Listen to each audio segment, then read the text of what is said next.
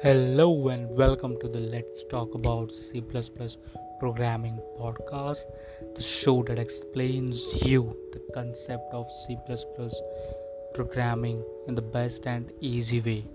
I am your host TDS Avwar and today we are going to understand about variable scope in C++.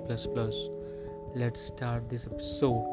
3 2 1 in C++, uppercase and lowercase variable are treated as different variables. Variables have scopes that defines where from they can be referred.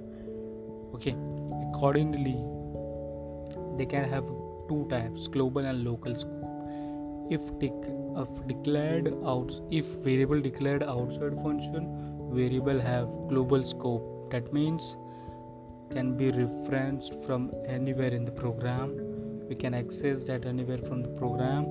And second if variable is inside a function then have a local scope. That means it can be used or referenced only from within that function. I hope you have understood. In next episode i will tell you about constant in c++ till then thank you for listening. Have a good day Bye bye.